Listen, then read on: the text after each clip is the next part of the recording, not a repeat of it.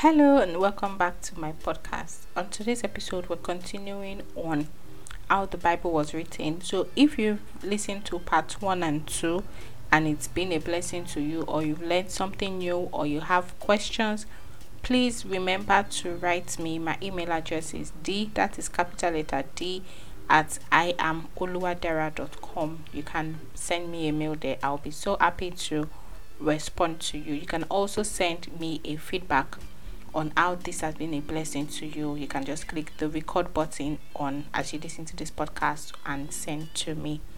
Thank you. So let's go into it. So today we're continuing with her inspiration. So, how was this inspiration gotten? In the previous episode, I mentioned that um, there are three things to notice about inspiration where we have divine causality, we have prophetic agency, and we have written authority if you've not listened to the previous part of podcast, please listen to it. So today we're continuing with inspiration. So how was the Bible written? Who who told who to write?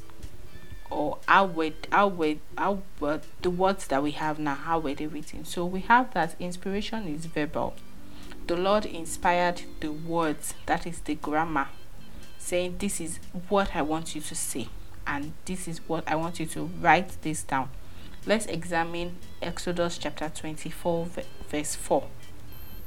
It says, And Moses wrote all the words of the Lord, and rose up early in the morning, and builded an altar under the hill, and twelve pillars according to the twelve tribes of Israel. So we see in verse 4 it says Moses wrote all the words of the Lord. So it was the Lord, God was telling him, This is what you should write this is what you should write. This is what you should write. All scriptures is insp- is in by the inspiration of god. Is god inspired? So the inspiration is verbal. God spoke to them and then they wrote it down. Let's also read second samuel chapter 23 verse 2 it says the spirit of the lord spake by me. His word was in my tongue. His word was in my tongue. So you can see here that inspiration is verbal and then we say, also say that inspiration is plenary, meaning that the scriptures were inspired in full. In scriptures were inspired in full, completely. There's no useless part of the scripture. For example, let's read Romans chapter 3, verse 4. It says, God forbid, God forbid, yea, let God be true, but every man a liar as it is written, that thou mayest be justified in thy sayings and might overcome when thou art judged.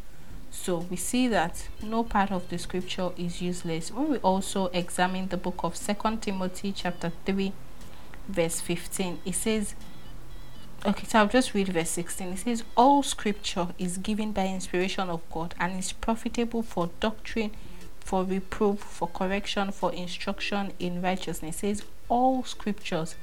There's no useless part of the scripture. All scripture is given by the inspiration of God. We also see that inspiration gave authority. Jesus said the scriptures cannot be broken.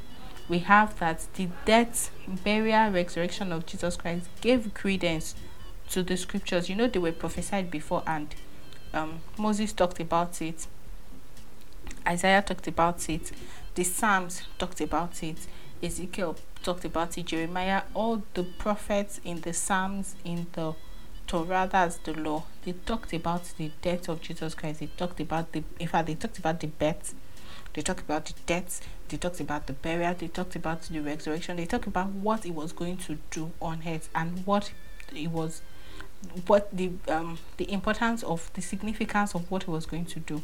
And all these things were prophesied before and before jesus ever came into the scene. In fact those people died. Did not even meet the jesus that they prophesied about. So we see that the, the inspiration gave it authority. Jesus also gave credence to the scripture.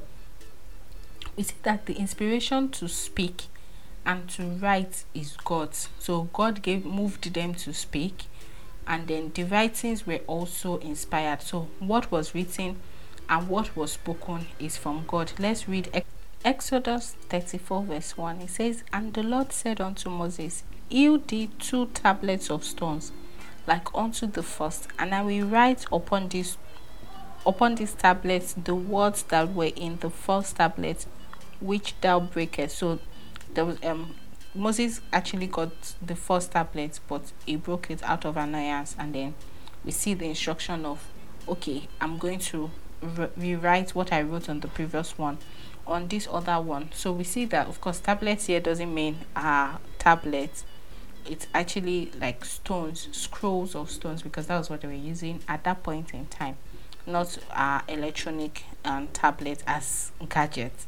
So we also see that God instructed the copying of the original manuscript. When you read Deuteronomy chapter 17, verse 18, it says, And it shall be when he is seated upon the throne of his kingdom, that he shall write him a copy of this law in a book, out of that which is before the priest the Levite. So we see that the instruction for the copying of the manuscript was also instructed by God, saying, Oh, do this, rewrite it. Let let us make sure that the king always has have a copy.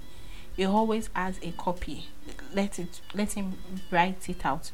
And we see that they kept excellent records. Like recording was they had so they um the history their history was preserved. They, they kept excellent records. They kept the history of whatever happens in maybe in a particular kingdom or at a particular time they get excellent records. Unlike now that for some reason um we're not so great at um keeping records as we have with um in those in those time.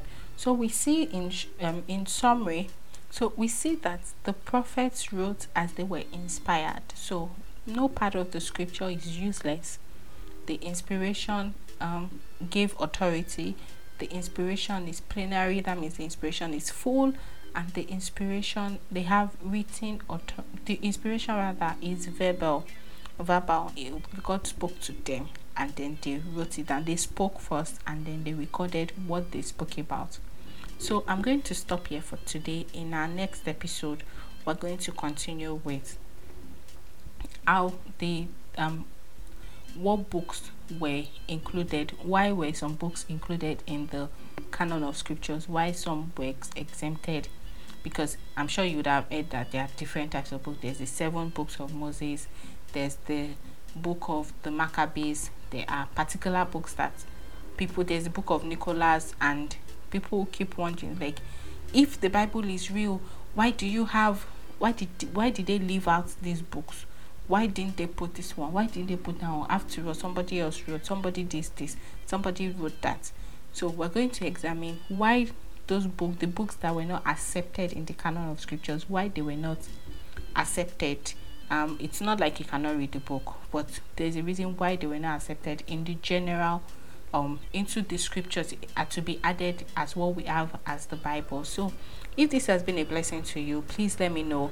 Also remember to share the link with or the podcast with your friends your families. You can share it on your social media pages so that it can also bless somebody. If you have questions please let me know. You can send me a mail. I'll be more than happy to learn how this has been a blessing to you and also answer questions that you may have so thank you very much and have a lovely day whatever type of day you're listening to this I pray you have a blessed day. Thank you and bye bye.